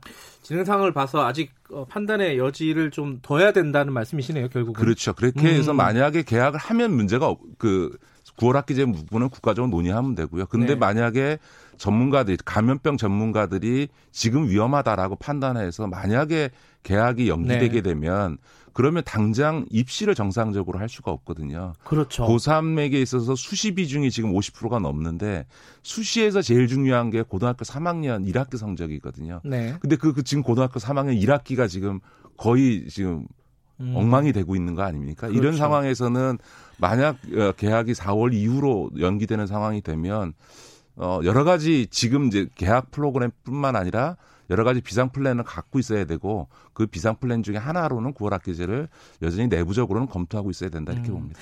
저는 근데 놀랬던 게 이 코로나 19와는 좀 다른 얘기지만은 9월 학기제에 대한 찬성 여론이 더 높다는 게 전 처음 알았어요. 네, 네, 네. 저도 어. 뭐 페북에도 글도 올리고 네. 방송이나 뉴스 나간 거에 댓글을 저는 댓글 잘 안 보는데 한번 이거는 반응이 어떤가 싶어서 네. 봤는데 의외로 대부분 다 찬성하시더라고요. 어, 저도 놀랐어요. 네, 네, 네. 한번 뭐 진지하게 논의해 볼 필요는 있겠다. 네, 코로나 19와 연계되든 연계되지 않든. 어, 오늘 이 얘기 좀 간단하게나마 좀 여쭤봐야 될 것 같습니다. 기본소득이라고 할 수 있을지는 잘 모르겠습니다만 어쨌든 경기도가 모든 도민에게 10만 원씩 네. 주기로 했습니다. 뭐 상품권으로 준다고는 하지만요. 이거 뭐 이 부분에 대해서는 어, 김기식 위원장께서 딱 잘라서 뭐 이게 좋은 정책이다 나쁜 정책이다라고 말씀을 안 하셨어요. 이게 이제 이제 시행이 되니까 좀 평가를 좀 해주시죠. 저는 그 이재명 지사께서 이렇게 우회하지 않고 직접적으로 현금성 지원을 하는 것은 제가 예전에 방송에 나와서도 어, 그니까 현금성 지원을 직접 하는 게 가장 네. 소비 진작이나 어, 지원 정책에서 좋다라는 말씀을 드렸던 점에서는 그 취지에는 동의를 하고 이해는 합니다만 이렇게 전 도민에게 어, 다 기본 소득이라고 해서 현금 지원을 하는 거에 대해서는 저는 여전히 부정적입니다. 왜냐하면 그러다 보니까 지금 1인당 10만 원 주겠다고 하는 건데 정작 어려운 우리 자영업자나 비정규직한테는 그 10만 원 받는 게 별 도움이 안 되는 거고요. 음. 또 한편에서는 이게 소비 진작 효과라는 경제적 차원에서 그러니까, 보면 중산층 이상한테는 10만 원 더 준다고 해 준다고 해서 추가 소비를 하기보다는 어차피 자기가 카드 긁어서 쓸 일을 그냥 상품권으로 대체하는 이른바 음. 대체 효과만 있을 뿐이지 네. 추가적인 소비 대책으로서의 촉진 효과는 없을 거기 때문에 복지적 차원에서나 경제적인 학적인 차원에서도 저는 부정적입니다. 아 그래요. 근데 이 사실 경기도만 하는 게 아니라 여기저기서 조금씩 그 방법론은 다르지만은 네, 네, 네. 그런 수당 기본 네네, 네, 수당이라고 네네. 해야 되나요? 재난 수당이라고 해야 되나요? 이런 방식의 것들을 하고 있는데 아까 미래통합당 박형준 어, 선대위원장도 정부 중앙 정책이랑 다르게가 흘러가는 것들 좀 혼란스럽다 이렇게 얘기했어요. 어떻게 예, 보세요? 그러니까 이제 서울시하고 경남도 뭐 강원도 이런 데서는 이제 중위소득 예. 그 이하에 대해서 그 어려운 계층에 대해서 그 재난 생활 지원금 또 혹은 뭐 재, 재난 소득 지원금 이런 형태로 해서 지금 일부 주고 있고 경기도가 이제 처음으로 전 도민을 상대로 음. 해서 다 네. 주는 형태로 지금 하고 있는 건데요. 사실은 저는 조금 이 점도 좀 우려스럽습니다. 왜냐하면 그러니까 지역 간 형평성 문제가 있거든요. 예를 들어서 아. 지금 이번에 경기도가 이 어, 재난 어, 기본소득 하는데 1조 3천억 지금 집행을 예. 하고 있는데 예를 들어서 지금 재정 자립도가 낮은 전남, 전북, 경북 이런 데는 하고 싶어서 할 수가 없거든요. 그렇구나. 왜냐하면 뭐 뱁새가 황새 쫓아가다가 다리가 어떻게 된다고 예, 하듯이 예, 만약 예. 그걸 쫓아갔다가는 재정이 감당할 수가 없거든요. 음.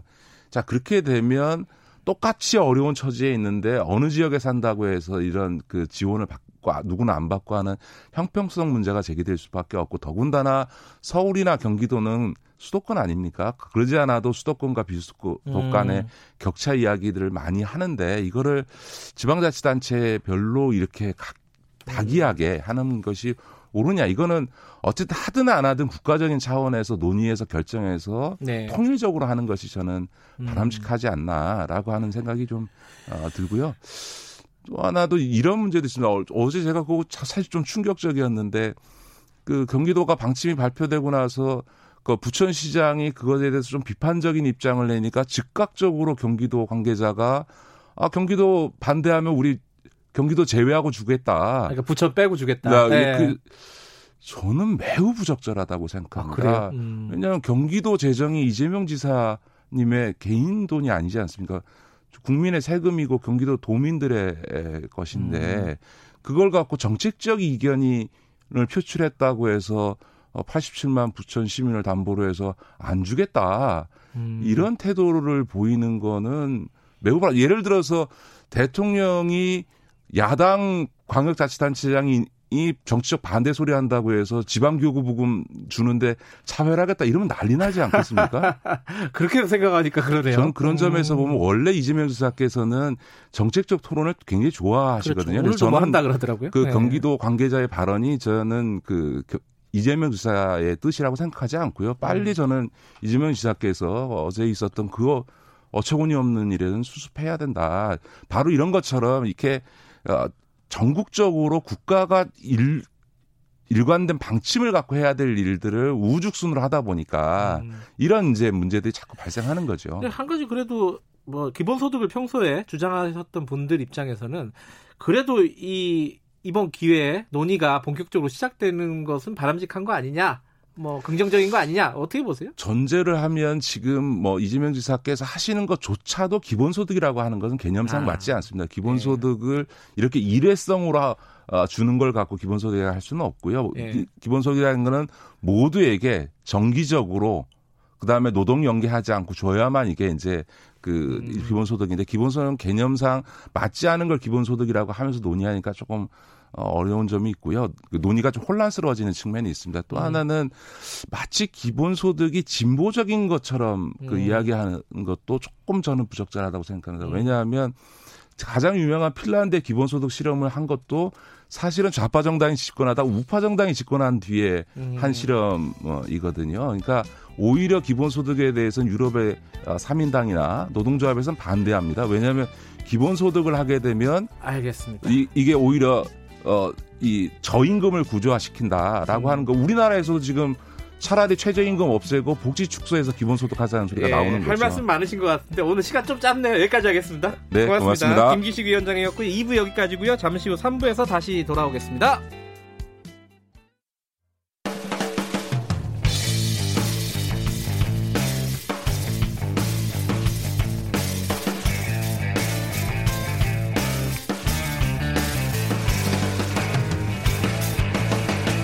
김경래의 최강 시사.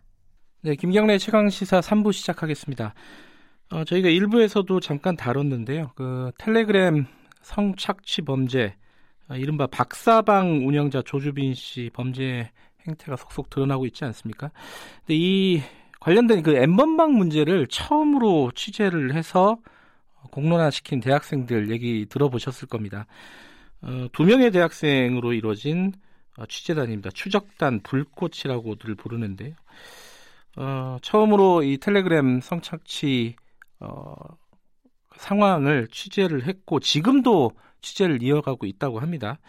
그 두 명 중에 한 분을 저희들이 전화로 좀 연결을 해보겠습니다. 대학생 대학생 추적단 불꽃입니다. 안녕하세요. 네, 안녕하세요. 불꽃입니다. 네. 어, 제가 저도 이제 기자거든요. 좀 부끄럽다는 말씀을 먼저 좀 드리고 싶습니다. 이, 이 대학생 분들이 이렇게 어, 취재를 하고 있는 동안에 우리는 뭘 했나 뭐 이런 생각이 좀 들기도 합니다.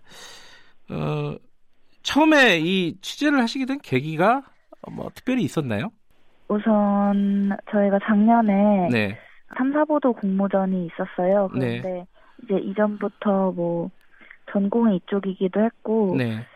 어 디지털 성범죄 문제에 음. 계속 문제 의식이 있었고 사실 작년 같은 경우에는 네. 관련 디지털 성범죄 문제들이 연이어 큰 사건들이 뭐 연이어 터지기도 했었고 그렇죠. 그래서 네, 네 어떤 디지털 성범죄에 대한 이슈들을 최신 이슈들을 좀 음. 계속 팔로우업하고 있었던 상태고요. 네. 그래서 그 공모전이 한다고 했을 때 이 주제로 이제 취재를 조금 해가지고 네.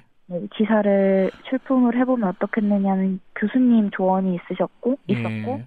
네 그래서 이제 저와 친구가 그때 추적단 불꽃을 결성을 해서 네. 이 음, 디지털 성착취 문제 네. 네, 이거를 좀 취재를 했습니다. 말씀하신 대로요. 그 전에도 뭐 소라넷이라든가 그리고 뭐, 네. 저, 뭐 카톡에서 이렇게 네. 정준영 씨 사건 때 이런 네. 석, 성착취 동영상 같은 것들이 유통된다.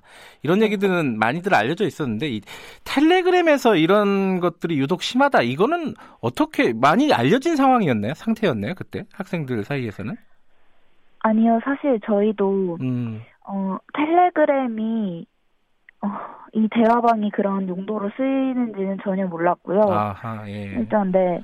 어떻게 이곳을 알게 됐냐면 네. 불법 사이트들을 이제 전전하면서 이제 계속 모니터링을 하다가 네. AV 스눕이라는 이제 와치맨이 관리하던 구글 블로그를 발견했어요. 구글 블로그요? 예. 네.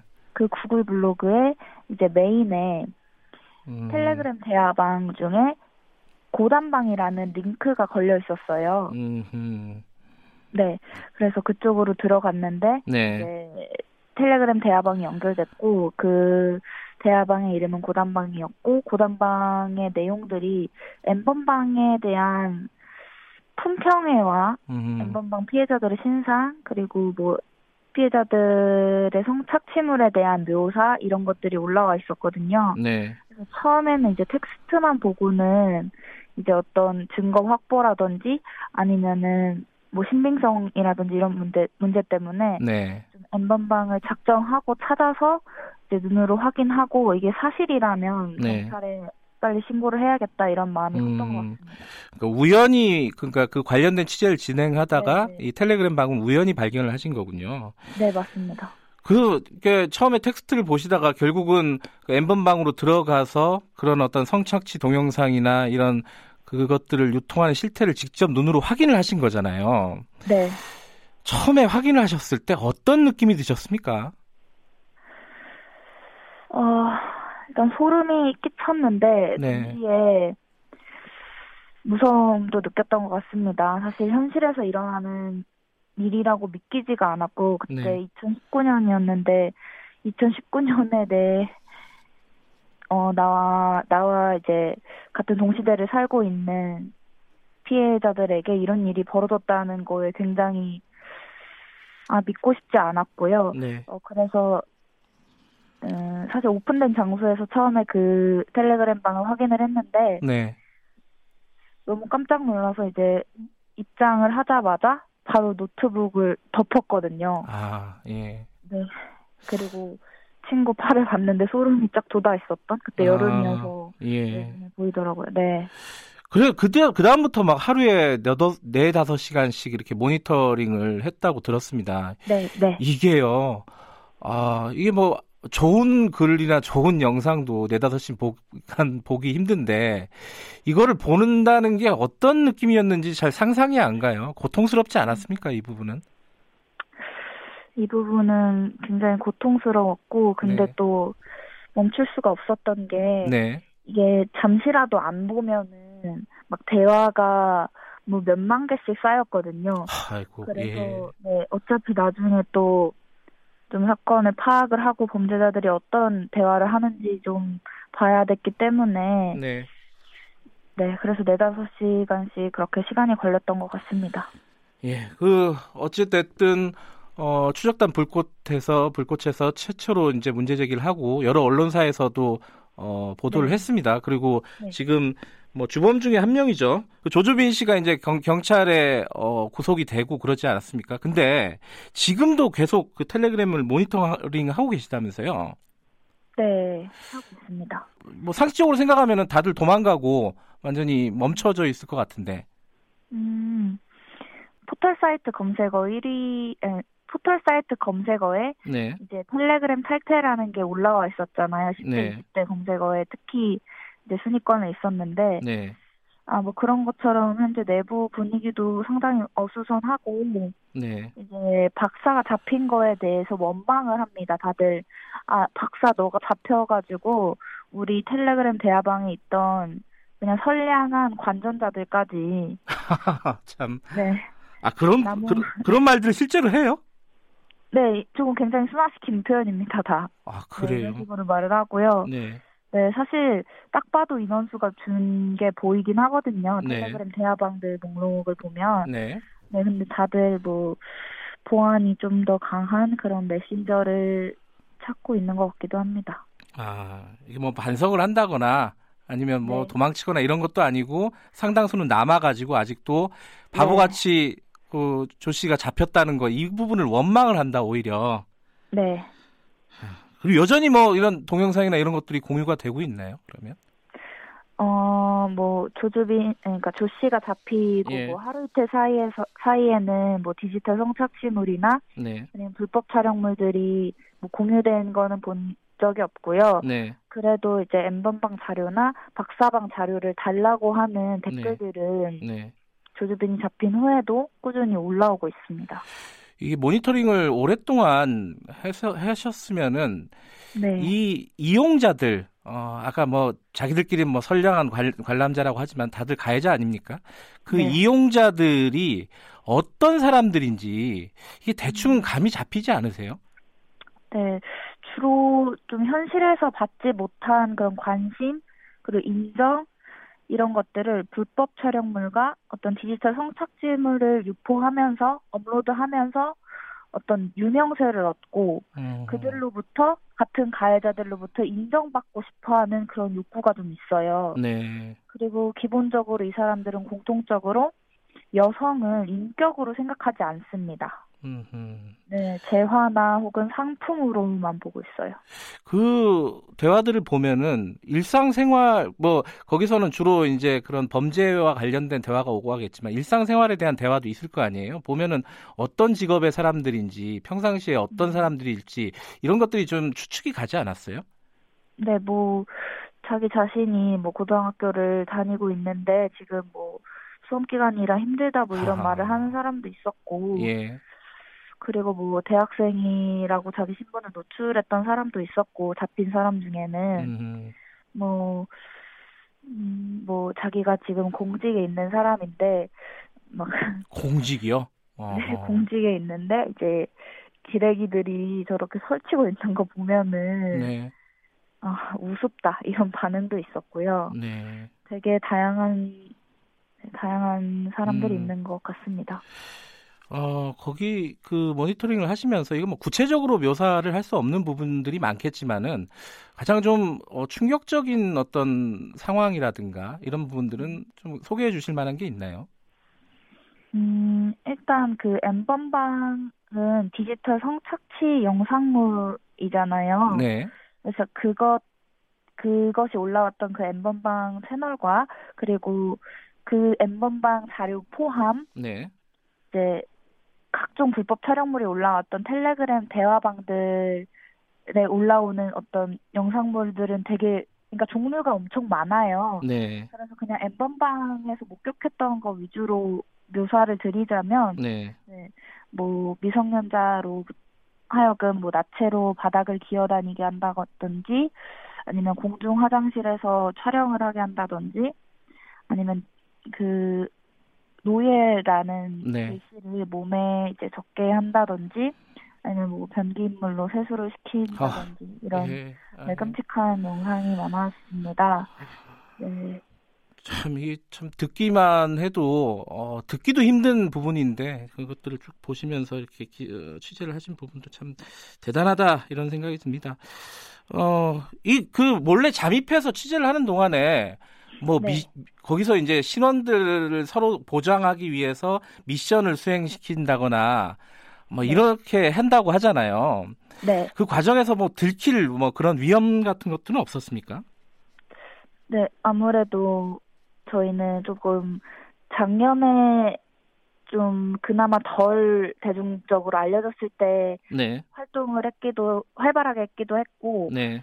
또 이후로는 조금 그 텔레그램 대화방에 익숙해서 그런지 익숙해져서 그런지 네. 아직까지 뭐 저희의 정체가 탄로날 만한 위기는 없었어요. 네. 그리고 저희끼리도 좀 가해자들의 말투를 좀 배우고 아, 예. 그들 틈에서 좀 동화되려고 예. 그들의 행동이나 이런 것도 열심히 관찰을 했습니다. 지금 이제 특별수사본부 꾸려지고 어, 대통령도 이제 지시를 하고 이렇게 적극적으로 수사를 하는 있는 모습은 보이고 있습니다. 하지만 이게 지금 기회에 이 디지털 성범죄가 좀 어, 어느 정도 뿌리가 뽑힐까 어떻게 보십니까? 음, 네, 사실 디지털 성범죄가 뿌리 뽑힐 수 있을까라는 생각은 저희가 작년에 처음 취재하면서 들었던 그런 걱정인데요. 네. 일단 디지털 성범죄를 저지르는 그 몇천 명, 몇만 명의 가해자들의 수법은 네. 그 가해자 집단 내에서 굉장히 체계적이고 자기들끼리 지켜주기 위한 그런 정보들 있잖아요. 개인정보를 네. 보호하기 위한 것들이 굉장히 체계적으로 잘 전달이 되고 있어요. 가해자들끼리는. 네. 그런데 네. 어떤 뭐 너가 조심했어야지를 강요하는 그런 사회 분위기 때문인지 피해자들은 피해를 당하면 숨어버려서 이제 같은 피해자들끼리 어떤 네트워크라든지 그런 게 없었거든요. 음. 저희가 봤을 때, 네. 뭐 비슷한 범죄를 피하라는 방어책이나 네. 뭐 대응책들을 공유하는 걸 보지 못했고, 네. 그래서 디지털 성범죄 피해 유형을 우선적으로 이제 정부에서 파, 세세하게 파악을 하시고, 예. 또 이제 피해자를 지원할 수 있게끔 실질적으로 음. 초중고 교육계에서도 좀 나서줘야 될 것 같고 네. 좀 그런 것들이 의무화될 수 있게 어떤 음. 정부에서 조처를 동시에 가해자 잡는 것과 동시에 취해, 조처를 해야 한다고 생각합니다. 그러니까 가해자들은 조직적으로 다 뭉쳐 있는데 피해자들은 네. 이런 일이 생기면 숨어버리게 되니까 어쩔 수 네. 없이 그런 어떤 지원책들이 마련돼야지 이 범죄들이 뿌리 뽑히는 어떤 시작이 될 것 같다 이런 말씀이시네요. 네 맞습니다. 알겠습니다. 오늘 뭐 아, 네. 아침에 어, 그리고 또 예, 예, 말씀하세요. 말씀이 사실 저희는 이게 작년 작년에 취재했던 게 9개월 만에 이제 전 국민적인 관심을 받게 된 거잖아요. 네. 그래서 저희 두 명이 시작했거든요. 처음에 이 사건을 네. 취재한 것도 두 명뿐이었는데 네. 지금 이제 대한민국의 대다수의 국민분들이 알게 되셨으니까 네. 그분들이 이제 계속 감시자 역할을 해주시면은 네. 디지털 성범죄가 뭐 대수일까요? 네. 네. 같이 네. 파악에 나서 주시면 감사하겠다는 말씀하고 싶었습니다. 네. 어, 아까 처음에 말씀드렸는데 기자의 한 사람으로서 좀 부끄럽다 그리고 좀 미안하다라는 말씀도 드리고 싶고요. 그리고 저는 그 불꽃 그 두 분이 이렇게 네. 장시간 동안 이런 취재를 하셨기 때문에 좀 마음의 상처 같은 것들이 있으실 수도 있을 것 같아요. 네. 음, 그런 부분들을 좀 잘 어, 추스려 나가셨으면 좋겠다 이런 걱정도 좀 듭니다. 어, 오늘 네. 말씀 아침 일찍 연결해 주셔서 감사합니다. 네, 감사합니다. 네, 어, 엠번방 문제를 최초로 제기한 디지털 성범죄 추적자 불꽃이었습니다.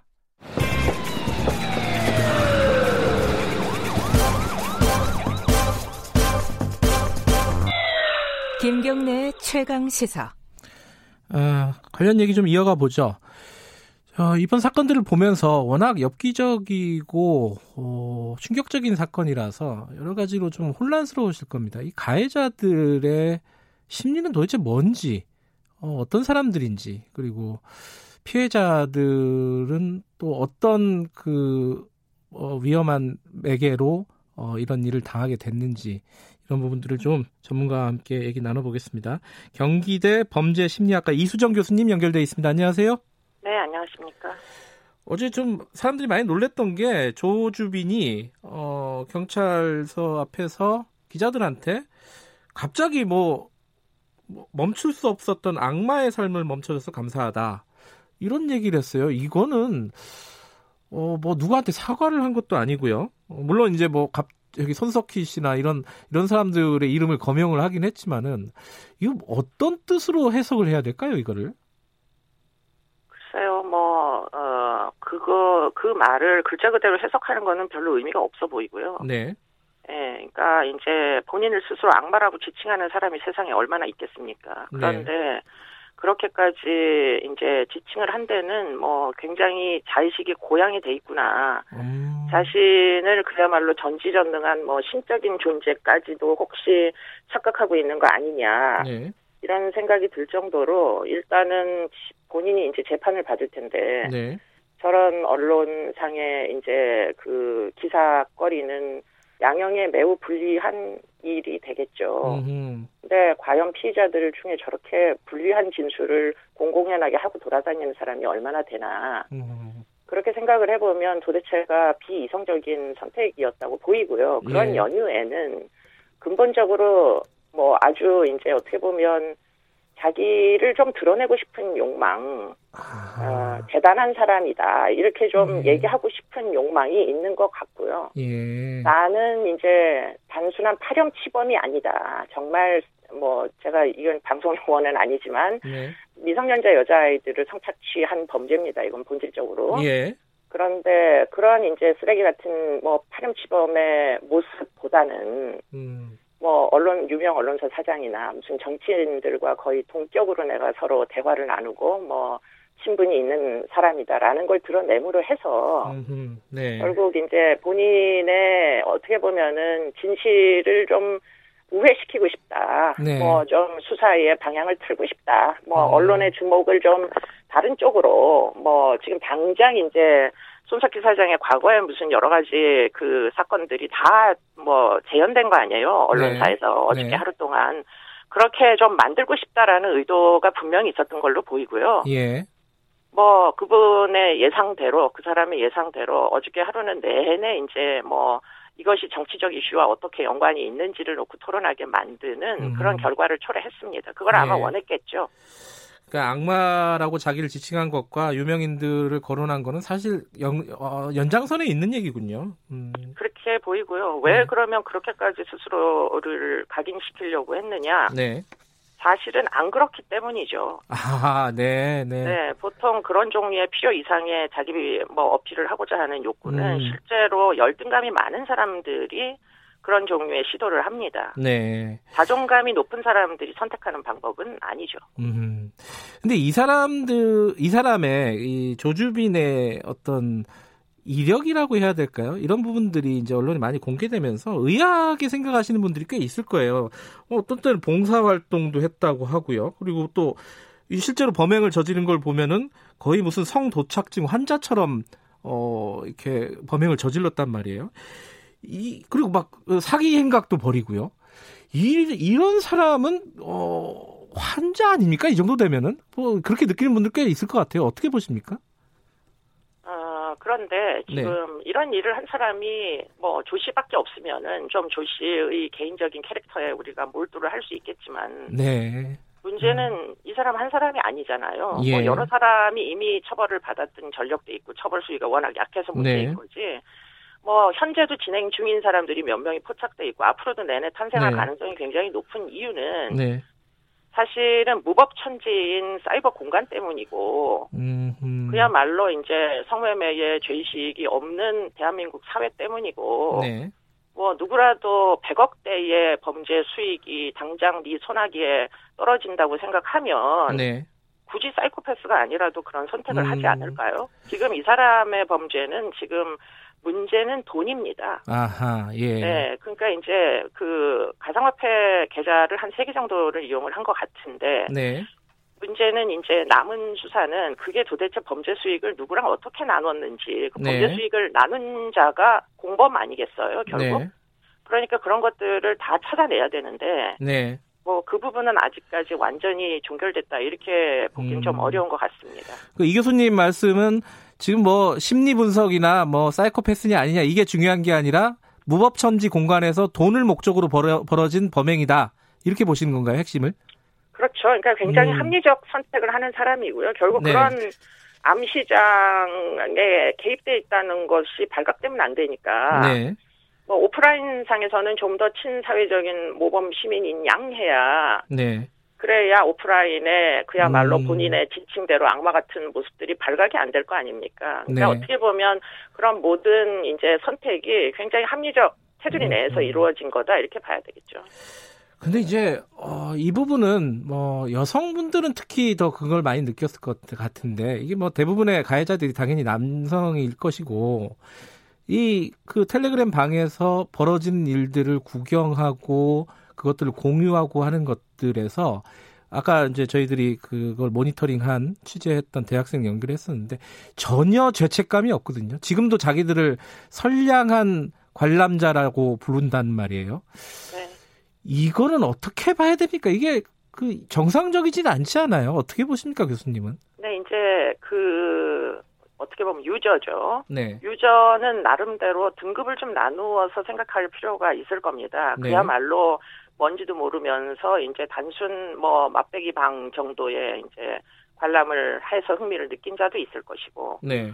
그리고 이제 돈을 내고 좀 더 심한 거 심한 거 해가지고 거의 한 3등급 정도 되는 뭐 만약에 영상까지 그거 그런 영상들은 다 도착적인 영상입니다. 성 도착이에요. 그렇기 네. 때문에 거의 내용으로 보면 과학적인 뭐 성착취물이나 아니면 소아 성애 네. 그 착취물들입니다. 그러면 이런 데 심취한 사람들이 어쩌면 가장 그 뭐 깊은 내용까지 간 사람들은 성, 성도착증 환자나 네. 성범죄자들이 꽤 있을 걸로 추정됩니다. 그러니까 음. 사실은 그런 사람들의 아이디는 빨리 파악을 하셔야 돼요 경찰청에서. 네. 그리고는 이제 그런 외에 그야말로 이제 아 뭐 금전적인 이유 때문에 가담한 그런 사람들도 꽤 많이 있을 거고요. 네. 이런 금전적인 이유로 가담하는 사람들 중에 상당 부분은 이제 여러 가지 IT 기기를 기술을 이용한 기존의 범죄자들 이 사람도 사실은 온라인 사기범이었거든요. 네. 그렇기 때문에 그런 이제 사기 조직들이 꽤 가입돼 개입돼 있는 거 아닌가. 뭐 음. 가상화폐 등등을 범죄 수익으로 서, 로 이제 거래하는 네. 어 뭐 그래서 결국에는 방해 회원으로 등록을 해가지고 점점 더 이제 회원들을 몰두하게 만들면서 금전적인 수익을 창출한 음. 돈 때문인 자들이 아마 틀림없이 있을 거라는 거예요. 네. 아마도 지금 그런 역할 분담을 해서 사실은 좀 어, 심각한 사람들은 신상을 좀 확보를 해놓는 게 네.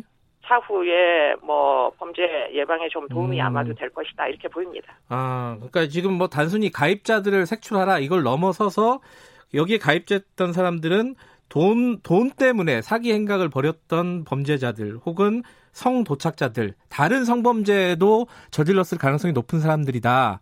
어, 시급히 좀 찾아야겠네, 이 사람들을.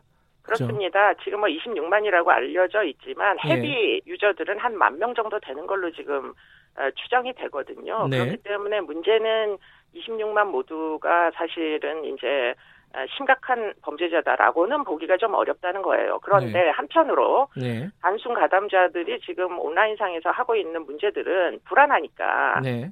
이 사건을 남혐 여혐 이슈로 몰고 가려고 하는 경향이 지금 있어요. 아하. 이미 이제 뭐 성매매 하는 사람만 남자만 잘못했냐, 성매매 하는 여자는 뭐 어, 잘못이 없냐 이런 식으로 네. 지금 이 피해자들은 사실은 협박에 의해 가지고 네. 스스로 비디오를 찍지 않을 수 없었던 거잖아요. 근데 네. 그런 것들을 당연히 온라인상에서 상세히 설명했을 리 없기 때문에 네. 아마도 이들 유저 중에는 단순 유저들 중에는 이제 성매매 여성이라고 착각을 하는 물론 성매매 여성도 그렇게 하면 안 되지만 네. 그런데 이제 그렇게 하면서 그거를 여혐 이슈로 음. 이제 몰고 가는 사람들이 있는데 이거 굉장히 지양해야 됩니다. 음. 이렇게 몰고 가다가는 언제 네. 어느 때에 본인도 역시 성별은 남자 남성이지만 네. 뭐 어떤 다른 이유 때문에 공격받을 뭐 가능성이 없지 않아요. 네. 이것을 그냥 남성과 여성의 이슈만으로 몰고 가시면 뭐 본인 자신이 남성이든 여성이든 결국에는 위험에 처할 수도 있다는 점을 다 같이 좀 공감을 해주시고 네. 그리고는 이제 그렇다면 지금 이런 이제 뭐 단순한 유저들이 들어갔다가도 이상한 거를 보시면은 네. 온 국민이 신고해도 되는 체제로 바꿔주세요. 음, 네. 네. 이거는 법을 바꿔서라도 이게 꼭 이제 네. 뭐 어떻게든 신고를 할 수 있는 경로를 만들지 않으면 피해자가 본인의 끔찍한 동영상을 모아다가 여기 있습니다. 증거물입니다. 이렇게 해야 신고가 되는 이런 상황을 극복하지 않으면 네. 근절되기 어렵습니다. 알겠습니다. 온 국민이 신고할 수 있는 시스템을 갖춰야 된다. 네, 오늘 말씀 여기까지 듣겠습니다. 고맙습니다. 고맙습니다. 경기대 범죄심리학과 이수정 교수님이었고요. 김경래 최강기사 3월 26일 목요일 오늘 여기까지 하겠습니다. 저는 뉴스타파 기자 김경래였습니다. 내일 아침 7시 20분에 다시 돌아옵니다.